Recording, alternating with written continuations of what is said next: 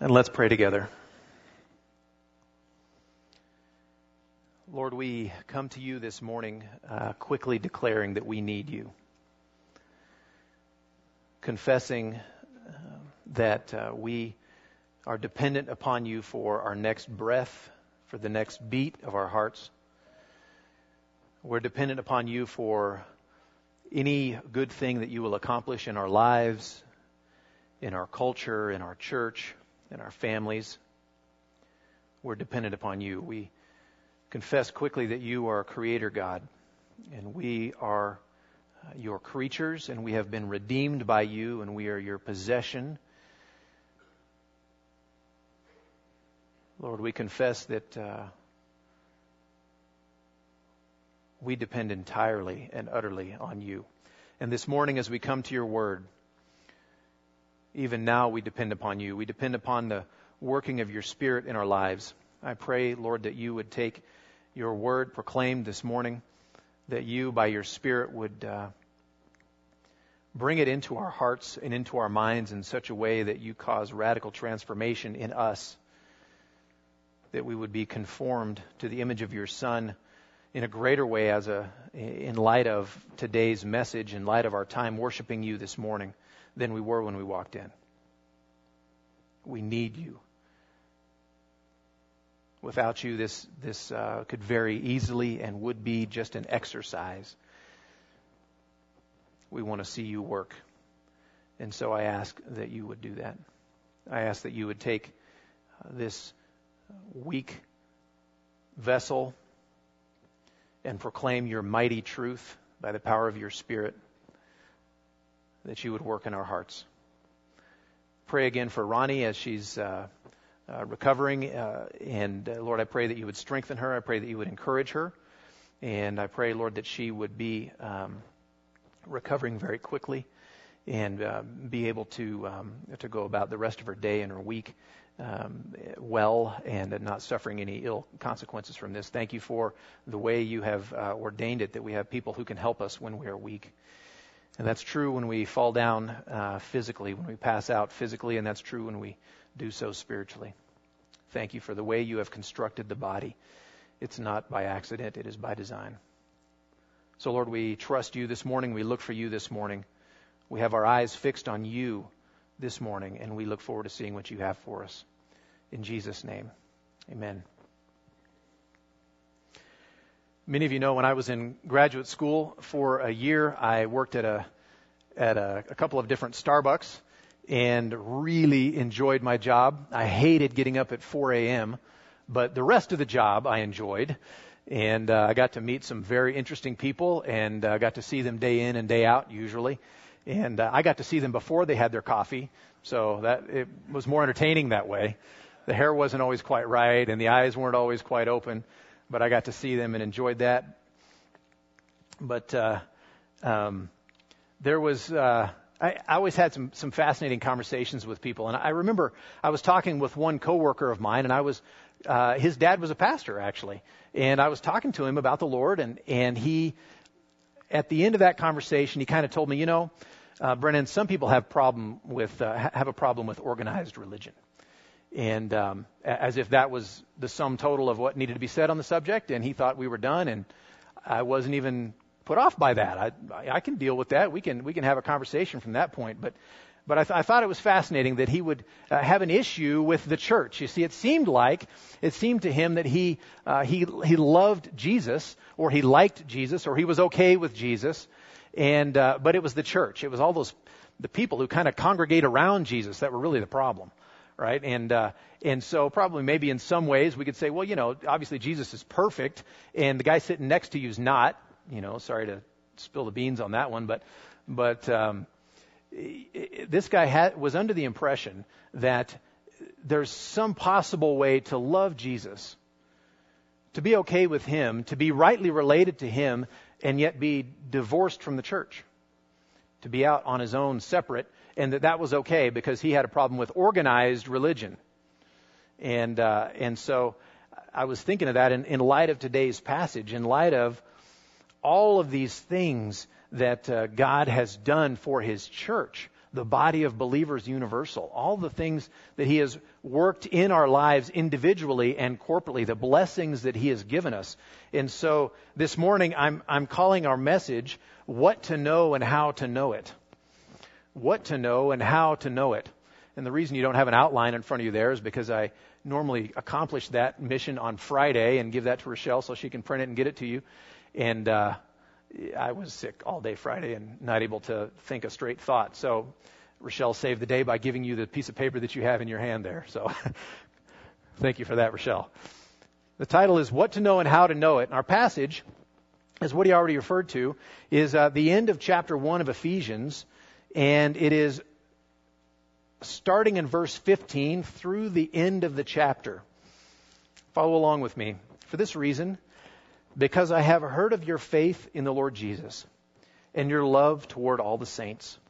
I do not cease to give thanks for you, remembering you in my prayers, that the God of our Lord Jesus Christ, the Father of glory, may give you the spirit of wisdom and of revelation in the knowledge of him, having the eyes of your hearts enlightened, that you may know what is the hope to which he has called you what are the riches of his glorious inheritance in the saints?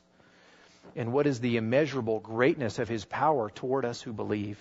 According to the working of his great might that he worked in Christ when he raised him from the dead and seated him at his right hand in the heavenly places, far above all rule and authority and power and dominion, and above every name that is named, not only in this age but also in the one to come. And he put all things under his feet and gave him as head over all things to the church, which is his body, the fullness of him who fills all in all.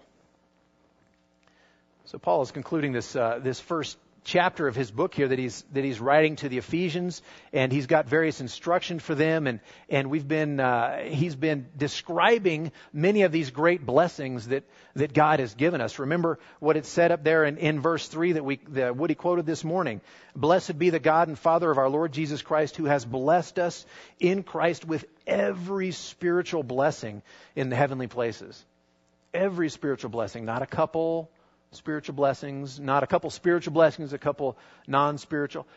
Every spiritual blessing in the heavenly places he has blessed us with. And so he goes through and spells out what some of those things are the, the way God has worked salvation so that it could come from his idea before. Uh, time even began, before creation even began, an idea in his head to the point of me being saved and you being saved, that He would bring salvation to us. That's a great and mighty work of God. That is a massive blessing, a spiritual blessing of His. And not only uh, does He bring it to us to where we are now saved and we are forgiven of our sins, but He also promises what's going to come, this hope that's to come, right? This inheritance that's going to come.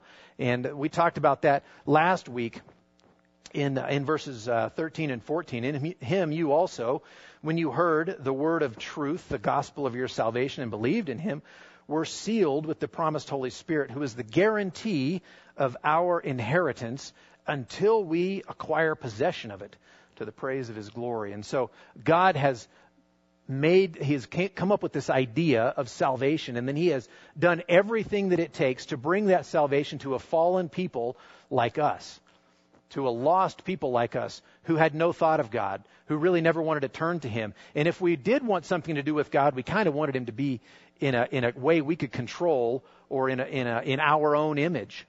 Right? And so he brought that message all the way to us and he brought that salvation to us.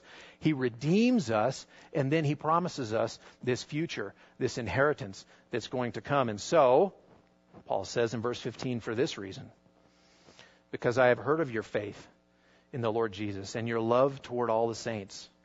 I do not cease to give thanks for you. So Paul has heard about what's going on in their church, and he gives thanks for them. He gives thanks for them for all manner of reasons, not the least of which is that here is more evidence of God working to save people, to call out for himself a people for his own possession. And so he gives thanks for them. I do not cease to give thanks for you, remembering you in my prayers. And so Paul who, uh, who is, is writing to these people. He's heard about what God is doing there. He's excited about what God is doing there. And he is thanking God for what he's doing there. He's also praying for these people. And he's praying some specific things. And it's those things that we want to get into this morning. First of all, he prays uh, that they would have better and more and fuller knowledge of God. Point number one is knowledge of God. Look how he continues. Remembering you in my prayers, so he's praying for them. What's he praying? Verse 17. That the God of our Lord Jesus Christ, the Father of glory, may give you the spirit of wisdom and of revelation in the knowledge of him. And so, first of all, it's important for us to, to look at and see how he refers to God. Because he doesn't just pray that they would have something or pray that God would do something. He prays very specifically that the God of our Lord Jesus Christ, the Father of glory, may do these things. That he's, he's calling to mind what all God has done for us already in Christ. And if he's done all of this for us in Christ, all of these things that we talked about in the previous verses, the previous uh, paragraph or two there, that he has, he has called us and He has redeemed us and He's accomplished this and He's given us forgiveness in Christ and He's offered us this inheritance that's coming in Christ, right? God who did all of that, the God of, of our Lord Jesus Christ, the one who did all of that, how is He not going to give you more? That sounds like another verse that you all know. How will He not also with Him freely give us all things? Right? And that's the point here. That's the point of what he's saying is he's calling to mind that this is God, not just some distant God who's out there and who is removed from us and doesn't take thought of us and doesn't really care about us and doesn't really care really if we think much about him, right? That's not the kind of God he's talking about. He's talking about the kind of God who has seen our plight and our predicament, not been satisfied with it, and solved the problem. So that's who he's praying to. And what does he pray? He prays that God uh, that the God of our Lord Jesus Christ, the Father of glory, may give you the spirit of wisdom and of revelation in the knowledge of Him. May give you the spirit of wisdom and of revelation in the knowledge of Him. Now, when when uh, when someone becomes a believer, we just read in previous verses, the Holy Spirit comes into their lives, right? And He indwells them, never to leave. He, he's called the seal right? Look at verse 13. Chapter 1, verse 13. In him you also, when you heard the word of truth, the gospel of your salvation, and believed, what happened with the Holy Spirit? You were sealed with the promised Holy Spirit, who's the guarantee of our inheritance, right? So the Holy Spirit lives within you, and He's there forever as a guarantee, never to be broken, meaning when the end comes and, and you are in God's presence, there will be no question about whether or not you are to receive your inheritance because the seal, the Holy Spirit, is right there indicating that yes, indeed, you are to receive your inheritance. And so each believer, every believer has the Holy Spirit living within him. It's, he's not praying here that, that, that you would receive the Holy Spirit, you believers. That's not what he's praying at all. He's praying something different. He's praying that there in, in, in uh, verse 17, he's praying that, uh, that he may give the spirit of wisdom and of revelation in the knowledge of him. That idea of wisdom and that idea of revelation is, uh, is an interesting idea. It means that we can grow in our understanding in our spiritual lives, which is a really good thing because if you remember back to the day you were saved, or to the time when you were a Christian, when you first became a Christian. For me, I remember the, the day, not everybody does, but I remember the day, and boy, I am glad that the Holy Spirit gives us more wisdom spiritually from that first point because I didn't know beans, right? And probably you didn't either. And so he does cause us to mature and causes us to grow. And he helps us to understand spiritual things more deeply and more broadly and in new areas so that we grow in our understanding. We grow in wisdom. We grow in our walk with God so that we're not we don't just uh, we're not just saved. The holy spirit's given to us. We're good. And then it's static from then on. There is growth and he gives growth. And what's happening here is paul is praying that god would give these people greater understanding that he would give them greater wisdom. And I love what he says there. Verse 17 that he may give you the spirit of wisdom and of revelation in the knowledge of him. In the knowledge of him. So that means a couple of things. In the knowledge of him means in the way you know him, so that you can grow in your wisdom about how you know God, that you understand him better. But it also means as you know him. Not just wisdom in any old sense, but wisdom specifically in your walk with him as you walk with Him, as you progress through life, that you would grow in wisdom because the spirit of wisdom and of revelation has been given to you, that God has increased by His Spirit working in your life your own understanding, your own wisdom, your own revelation. But He doesn't stop praying there. He continues. May give you the spirit of wisdom and of revelation in the knowledge of Him. Verse 18, having the eyes of your hearts enlightened. Having the eyes of your hearts enlightened. Now, this is a this is a similar concept to what we just said in the, in the first part there about the Spirit giving wisdom and revelation. Here, the second part is a little bit more about God removing the blinders. God removing the blinders. This is, this is similar to a verse that we run into in 2 Corinthians. If you could turn over to 2 Corinthians chapter 4. This is similar. I'm not saying it's identical. Turn over to 2 Corinthians chapter 4.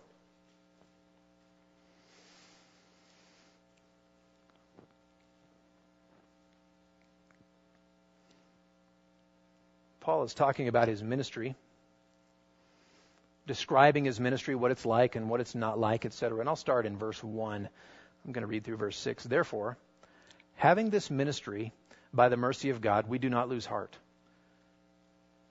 Verse 2 but we have renounced disgraceful, underhanded ways. We refuse to practice cunning or to tamper with God's word. But by the open statement of the truth, we would commend ourselves to everyone's conscience in the sight of God. And even if our gospel is veiled, it is veiled to those who are perishing. In their case, the God of this world has blinded the minds of the unbelievers to keep them from seeing the light of the gospel of the glory of Christ, who is the image of God. For what we proclaim is not ourselves, but Jesus Christ as Lord, with ourselves as your servants for Jesus' sake. For God, who said, Let light shine out of darkness, has shone in our hearts to give the light of the knowledge of the glory of God in the face of Jesus Christ. You see, when, when, when I was, before I became a believer, and the gospel was shared with me. I, I don't recall actually that happening too often. I, I don't recall it happening any other time than, than when I believed the gospel, though I didn't believe immediately. But spiritual truths, I could not discern. My heart couldn't make them out. I was blind to them. The, the God of this world had kind of kind of messed things up so that I couldn't see. I, I, I couldn't understand those truths until verse 6 happened until God shone that light into my heart to remove the blinders, that I, that I could see the truth of the gospel, that I could understand my need in God's holiness and the redemption that's offered in Christ so that I could turn to Him. And that, that took a work of God to, to remove those blinders from my, from my eyes, from my heart, in that sense. And, and so for everyone who is a believer, those blinders have been removed. Now, does that mean every blinder has been removed? Well, I think thinking about your own life and relationships that you're in and, and just the experiences that you've had, no. Not every blinder is removed. There are still things that we need God to open our eyes to. He, we, we need Him to clear a way so that we can understand this, this truth about ourselves or about Him or about other people or whatever. That there are points of blindness. And that's what He's talking about here he says, having the eyes of your hearts enlightened. So Paul is praying that they would have these blinders removed, that they would have a greater understanding, that they would be able to see more, that their eyes would be open, and they wouldn't have any kind of uh, blinders or blocks in the way there. So God removes the blinders. And I love what he says next. Continuing in verse 18, having the eyes of your hearts enlightened, that you may know what is the hope to which he has called you, that you may know that you may know. Now, I enjoy learning things. I, I, I enjoy learning all kinds of things. I'm a little bit of an egghead that way. And so knowledge for me is kind of fun. I kind of like that. You know, I've, I've learned about all different sorts of things. But that's not the kind of knowledge he's talking about here. He's not talking about learning more facts. Oh, you just needed some more details. You just needed to fill in your outline a little more and then you'd have had it. That's not what he means at all. He's talking about the biblical sense of knowing in that you have uh, an, un, an experiential understanding, that you have walked with this right? It, it, when it comes to relationships, it's, it's personal knowledge of someone. That's how you know someone. You can know about someone, it's very distant, but biblically, to know someone is an intimate kind of thing, right? And it's that way with the truth that he's talking about here, that we would know it, not just in our brains, so that we could pass the test, but that we would know it in our lives. We've seen it. We've seen God be consistent in this. We have seen him prove himself. And so it's that kind of knowledge. It has to do with our experience. It has to do with our life. It's something that we see and we know every day. Not just something that we can tell you on a list somewhere, but it's something that we know. And then he starts going into what he really wants us to know. You see, he used three different ways to talk about knowing. He said that God would give us the, uh, the spirit of wisdom and of revelation in the knowledge of him, that God would remove the blinders, that, that we would have the eyes of our hearts enlightened, and that we would really know. Well, what does he want us to know? Well, that brings us to point two. Point two is the blessings of God. He wants us to know the blessings of God. Verse 18 Having the eyes of your hearts enlightened, that you may know what is the hope to which he has called you. That you may know what is the hope to which he has called you. The hope to which he's called you. Very briefly, turn over, if you would, to chapter 2 and verse 7. Ephesians chapter 2 and verse 7. I'm not going to talk a ton about this hope. Chapter 2 and verse 7 says, So that in the coming ages he might show the immeasurable riches of his grace and kindness toward us in Christ Jesus. That sounds like a hope to me. That he would show that to me that he would show that to us. Immeasurable riches. I love how often in the book of Ephesians the idea of riches is discussed. God must be trying to tell us something about, about uh, the way he behaves toward us, about his grace toward us. It's not just a little bit. It's not just uh, uh here, if, if you do this thing, I'll give you that. But it's riches. Riches untold. Immeasurable riches. Imagine what God's riches must be like. Imagine a, a pile, I don't know, a pile of money. And it's God's riches. Well, that, that would be sufficient to say that it's God's riches, but he says it's God's immeasurable riches. So it gets even bigger than that. He's talking about how huge it is. And that's the way God behaves towards you. That is, that is His grace towards you, His grace toward us. And so that is the hope to which He has called us. That's the same thing that's referred to in uh, chapter 1 and verse 14 the guarantee of our inheritance, that inheritance that is going to be ours. So that's the first blessing is the hope to which he has called us. And then continue on in verse 18. What are the riches of his glorious inheritance in the saints? It almost sounds like a restatement. It sounds like he's restating what he just said about the hope that's to come, right? The hope that's ours in him. But it's not. It's a little bit different. Here, what he's talking about, the riches of his glorious inheritance in the saints. First of all, whose inheritance is it? It's his. Okay, well, maybe it's his that he's going to give to us. Maybe he's going to give us this inheritance. It's his, but he's going to give it to us. If you look in verse 14, chapter 1 and verse 14, whose inheritance is it? It's ours. It's our inheritance. And then here, if you look in verse 18, it's his inheritance. Maybe it's the same one, because if, if a dad is giving an inheritance to his kids, it could be considered his inheritance that he's going to pass on, maybe. But what's fascinating to me is the, the last three words there in the saints. Not to the saints, but in the saints. What's going on here? What kind of inheritance is he talking about? Is this the hope that he just mentioned just before?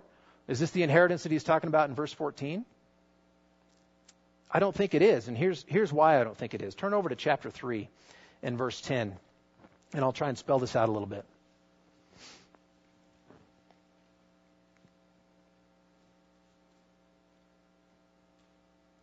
I'm going to start up in verse 8, beginning of verse 8, so we get the whole sentence there. To me, though I am the very least of the saints, this grace was given to preach to the Gentiles the unsearchable riches of Christ. Riches again. And to bring to light for everyone what is the plan of the mystery hidden for ages in God, who created all things, so that through the church the manifold wisdom of God might now be made known to the rulers and authorities in the heavenly places. Through the church, the manifold wisdom of God might now be made known to the rulers and authorities in the heavenly places. We're going to touch on this again in a bit, but what's being said here is that God has invested so much in his church that in eternity, when it's like show and tell time, when God really wants to show the extent of His grace, the extent of His power, the extent of His glory, He's going to show the church. He's going to pull out the church and He's going to show it to the rulers and authorities and the powers that are mentioned there in 310. And He's going to say, See, look what I did. This is the greatest achievement I have ever accomplished. And He's going to show us. So, that sounds awfully man centered, doesn't it? I don't usually, I don't, I don't like to sound man-centered. I, I don't read my Bible in a man-centered way, and it's pretty well centered on God. But this passage is telling us that God, in what He has accomplished, this plan that He has thought up and He has accomplished, He's executed in saving us and the redemption that's to come for us, is for the purpose of showing His glory in the greatest possible way. So that when it comes show and tell time, and He wants to show the sum total, the highest achievement of His grace and His glory and His power and His working in the world, in all the universe, in all of creation, He's not going to show Alpha Centauri. He's going to show the church. And that's amazing. That's amazing to me. That is how much God is invested in us. That's amazing to me he, he's not going to have us there looking on while he flexes some other muscle. He's going to show us off. He's going to put us on display. So, with that in mind, look back at verse 18. That you may know what is the hope to which he has called you. What are the riches of his glorious inheritance in the saints? That is what God thinks of us. That is what God has invested in us. That is what God will continue to invest in us. Though we are poor, and though we are weak, and though we don't always know the right direction, though we falter, though we're afraid, He will continue to invest. And He will continue to invest. And this is what He will accomplish in His church. He will accomplish something that He will bring out and be proud to show as his greatest accomplishment ever. And that's what he thinks of us. Just think about that. Kind of changes the way you think about church. Kind of changes the way you think about organized religion. That's what that's where God is working. And that is where he is working the greatest. So that's another thing that he wants him to know. He, he wants these people to know the hope to which they're called. He wants him to know uh, them to know about God's glorious inheritance, which is us. He considers us a glorious inheritance, not a wart. I feel like a wart a lot of times. We are His glorious inheritance. He's doing that in the church. And then he continues on. What is the immeasurable, verse 19, what is the immeasurable greatness of His power toward us who believe? The immeasurable greatness of His power. You could just say his power and you would get a big picture. But he says the greatness of his power, and it's a bigger picture. But he goes beyond that and he says the immeasurable greatness of his power. Do you think he's got a big picture of God's power in his mind? He absolutely does. He absolutely does. And what's what's incredible about that is again those, those last few words of 19 toward us who believe. Toward us who believe. That is God working toward us, working in our lives, working in the church, working through the church, working through us to accomplish His ends. He wants these people to know this. He wants these people to know all these things the hope, how much God values them, and the power of God at work in the church.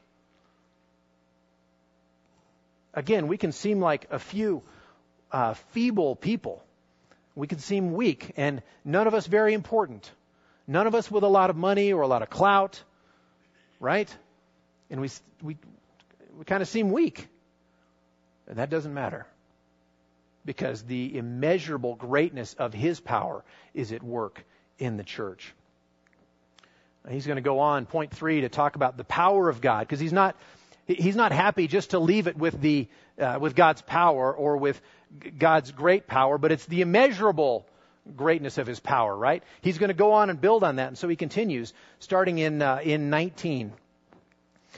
Um, what is the immeasurable greatness of his power toward us who believe, according to the working of his great might that he worked in Christ when he raised him from the dead and seated him at his right hand in the heavenly places, far above all rule and authority and power and dominion, and above every name that is named, not only in this age, but also in the one to come. And he put all things under his feet and gave him as head over all things to the church, which is the body, the fullness of him who fills all in all. So, for, first of all, this is the power that raised Jesus from the dead. This power that's at work in the church is not just some little you know, weak secondary uh, kind of thing that he's got a little left over, and so he's going to give it to us. This is the power of God that, that raised Jesus from the dead. He was actually dead, and then he became actually alive by the working of God's power. That's amazing to me. That's incredible. That power, which is immeasurable, would be at work in us, would be at work toward the saints. But that's what he says. So, first of all, this is the power that raised Jesus from the dead. Second of all, this is the, the power that gave him the highest authority. Gave, raised Jesus to the place of highest authority, right? Raised him from the dead, I'm reading in verse 20, and seated him at his right hand in the heavenly places. Far above all rule and authority and power and dominion and above every name that is named, not only in this age, but in the age to come. So not only did he raise Jesus from the dead so that now he was alive again, but he took him from that tomb all the way to the highest position in the universe, placed him over all things, seated him at his right hand, which is a position of authority. That's the power at work here. Have you ever been in a low spot in your life? Yes, we've been at low spots in our lives. The power of God that raised Jesus from the dead and placed him in the ultimate position of authority as is at work in the church, is at work toward the saints. Does that give you hope? Now, I don't know if God's going to raise you out of that low spot. I do not know that. He doesn't promise that He's going to do that in this life. There will be suffering and there will be persecution in this life. We don't have that promise. But that power is at work. And if He decides to, no problem. If He decides He wants to raise you out of that, and put you in a, a new and surprising place, he can do that in a heartbeat. That's the kind of power that's at work. And that gives me very great hope. So he wants them to know that this power is the, the, power that raised Jesus from the dead, is the power that gave Jesus the highest authority and made all things subject to Jesus. Made all things his subjects. Verse 22. It's kind of referred to in 21 also. Far above all rule and authority and power and dominion. Now, those are earthly rules and authorities and powers and dominions, up, and, up to and including Caesar, but also all the spiritual realm.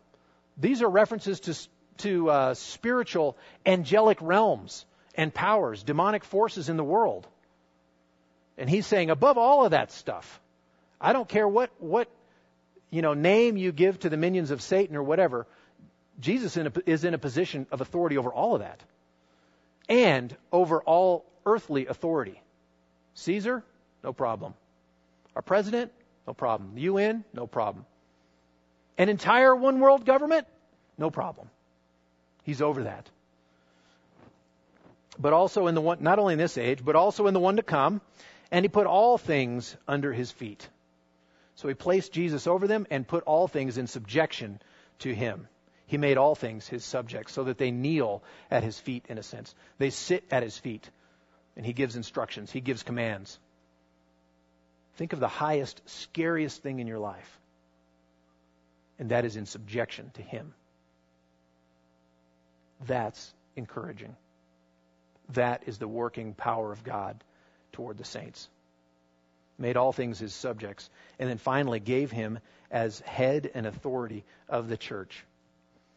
Verse 22 And he put all things under his feet and gave him as head over all things to the church, which is his body, the fullness of him who fills all in all. He gave him as our head. Did you notice we're in a different kind of subjection to him? Everything else has been put at his feet. He's been put over everything. He's, he's, the, he's the, the dominant one, and they're, they're maybe not quite willing in their submission to Him. They've been forced to be willing. They've been forced to be in submission to Him.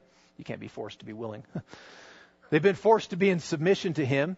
But we're different. He's been given as our head. Is your body in submission to your head? Yes, it is. And you don't even think about it. You just do stuff. Your head tells it what to do, and your body does stuff, right? And that's the way it is with Christ, who has all of this authority who's been raised, who's been put in the highest position of authority in the entire ever universe, this age, age to come, doesn't matter. All things have been made subject to him, and he's been given as our head. As our head. And so that's a, that's a position of incredible privilege that we would have Christ as our head, the one in this position. And that he doesn't look at us and crack the whip. He doesn't look at us in the same way that he looks at his subjects, those who have been forced to be brought to his feet. We're just extensions. He's our head. He's the one who tells us what to do, certainly, and we're, we're in happy submission to him. But there's a different relationship between your head and your body than between a king and his subjects in that sense. And that's kind of what's focused on here. And that's the position of privilege that we have. Very great privilege that we have in Christ. And so it really should change the way we think about church. It changes the way we should think about one another and about how God works. It's not just me alone in my corner with my Bible or me alone praying, right? God is using the entire church, and it's the entire church that these things are true of. They're true in certain ways for individuals, and, and yeah, for sure. But it's true in the fullest way in the entire body of Christ, the church. This is the way He is working toward us. And so we have that privilege to be involved in that. And this morning we get to come to communion. We get to celebrate the Lord's table together. And so I want us to think about these verses. Actually, just verse 23. The church, which is his body, the fullness of him who fills all in all. The church, which is his body, okay, head, body, we've kind of got that. The fullness of him who fills all in all. How are we the fullness of him who fills all in all? Think about that. How can we be the fullness? Well, it kind of goes back to what we talked about in, in 310 about that day when God is going to pull us out and He's going to say, You really want to see what my best accomplishment ever was? You want to see what my power can do? You want to see what my grace can do in people's lives? You want to see what holy God of the universe can accomplish? You want to see that? And he'll, he'll bring us out and he'll show us. And we will be the complete picture, the full picture of what he can accomplish. And it'll be us. Can you imagine that? You know, they're on, on the, you're, you're in the, in the front row. You're, you're, actually, you're on stage looking at all the people who are in the front row and looking on. And God is saying, here's what I can accomplish. And this is the fullness. This is the utmost of what I can do. Look what I've done with the church. That's amazing. The fullness of Him who fills all in all. And so, as we come to communion today, we get to celebrate that. We get to celebrate the fact that we have become partakers of Christ if we are in him. That we have become a part of the church. That we've been included in this grand story that we've been talking about. That that's us and we get to be united with Christ. We get to be in that relationship where he's our head and we're in glad submission to him. Instead of being in that position where we are subjected to him. Down on your knees. Subjected to him. We get to be related to him, submitted to him as the body to the head. And that's what we get to celebrate in communion. And so if, if I could have the men come forward, please, who are going to be helping to serve this morning.